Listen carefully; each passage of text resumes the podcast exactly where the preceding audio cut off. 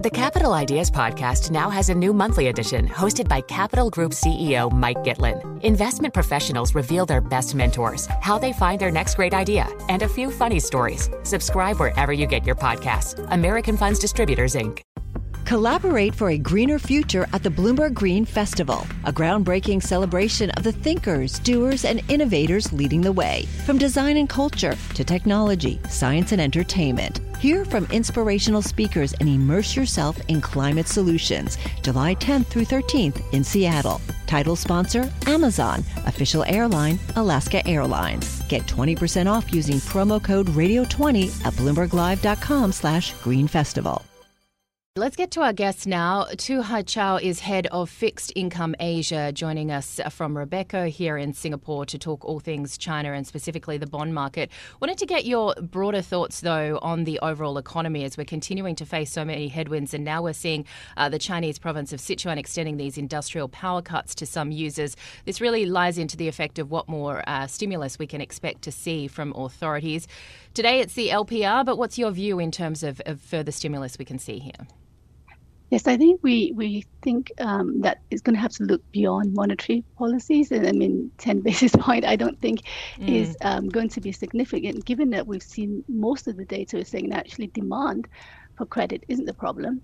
Uh, you know, there isn't any demand for much credit. What you know, saying the cost of credit isn't the problem. So what we're looking for is for them to uh, go beyond this and actually start giving us some uh, more fiscal stimulus, preferably from the central government. And what would that look like? What would you expect there? I think we'd like, uh, obviously, more infrastructure spend. We'd like a much more concerted, uh, coordinated effort to help the um, you know, property sector. I know that there's lots that have um, been announced, but I think the, you know, we can definitely see that with from the data we're seeing is that that's not really feeding through, and the, you know, on um, the physical market has to turn around before we can get much more confidence that the economy is on a more steady foot. Uh, Ed was talking there in the news about Singapore relaxing some of the COVID restrictions, which will pretty much bring Singapore back to pre-pandemic uh, levels mm-hmm. then. And that has been a very vast turnaround in the last year when we still had borders shut this time last year.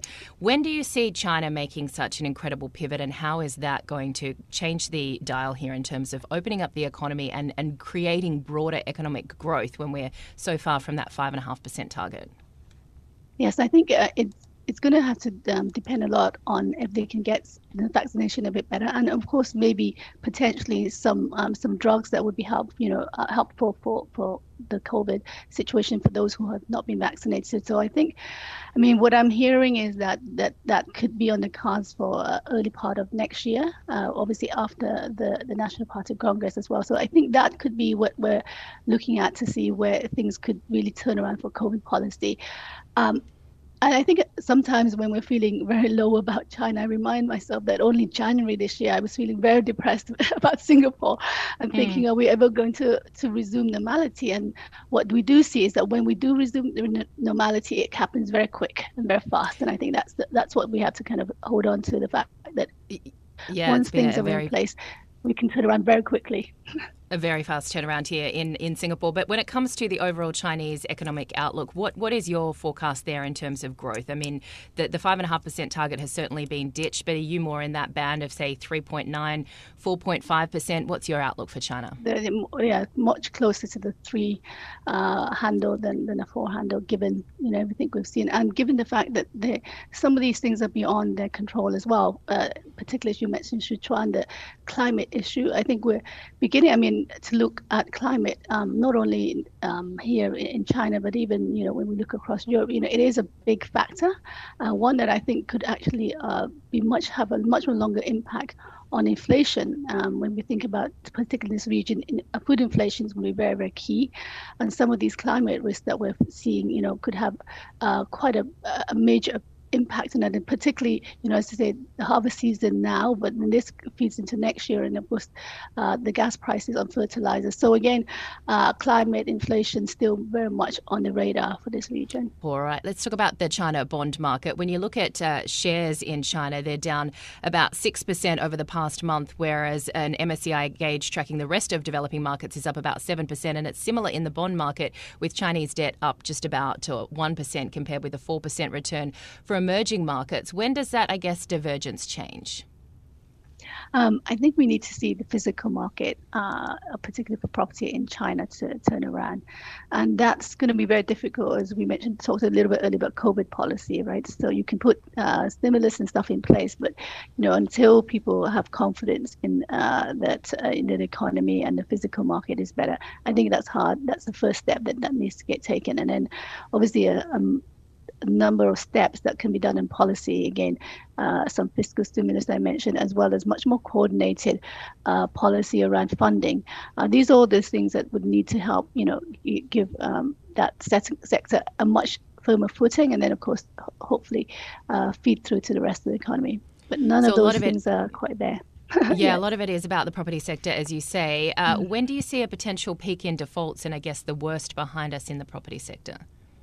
Um, I mean, the, the defaults are pretty, you know, uh, they're high already. Um, hopefully, we are definitely at the bottom, if, if you know, if not. Um, and certainly for the policymakers, that, that is their direction is definitely to make sure that, you know, we don't decelerate anymore and, and hopefully turn around. Uh, but I said, what can determine that is going to be the physical market. And that is still very cloudy at this moment. Um, it's not very clear. Uh, All right, so we're know, looking at the, the, the conditions. Mm. Tu Hai, we're looking ahead to Jackson Hole two and what we're going to hear from the mm. Fed and how that plays into the rest of uh, the globe, I guess.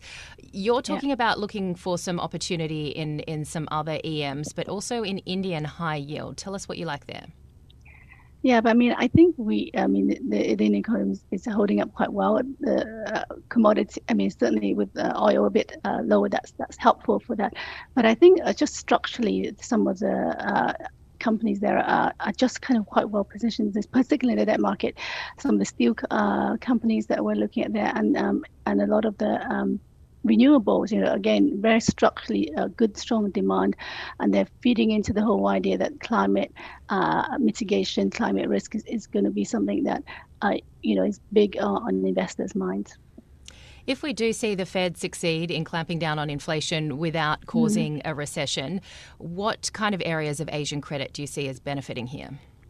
So I'd say most uh, most of Asia uh, credit would be actually a big benefit. The I G obviously um, uh, segment doing very well. Most of the companies there, including Chinese companies, would actually even benefit uh, from that because um, you know, despite the slowing uh, of the economy and in terms of the most investment grade, the, the fundamentals are um, so the of the, the companies themselves are actually quite quite strong. So that could that would also benefit, and say within high yield segments of it uh, away from um, you know.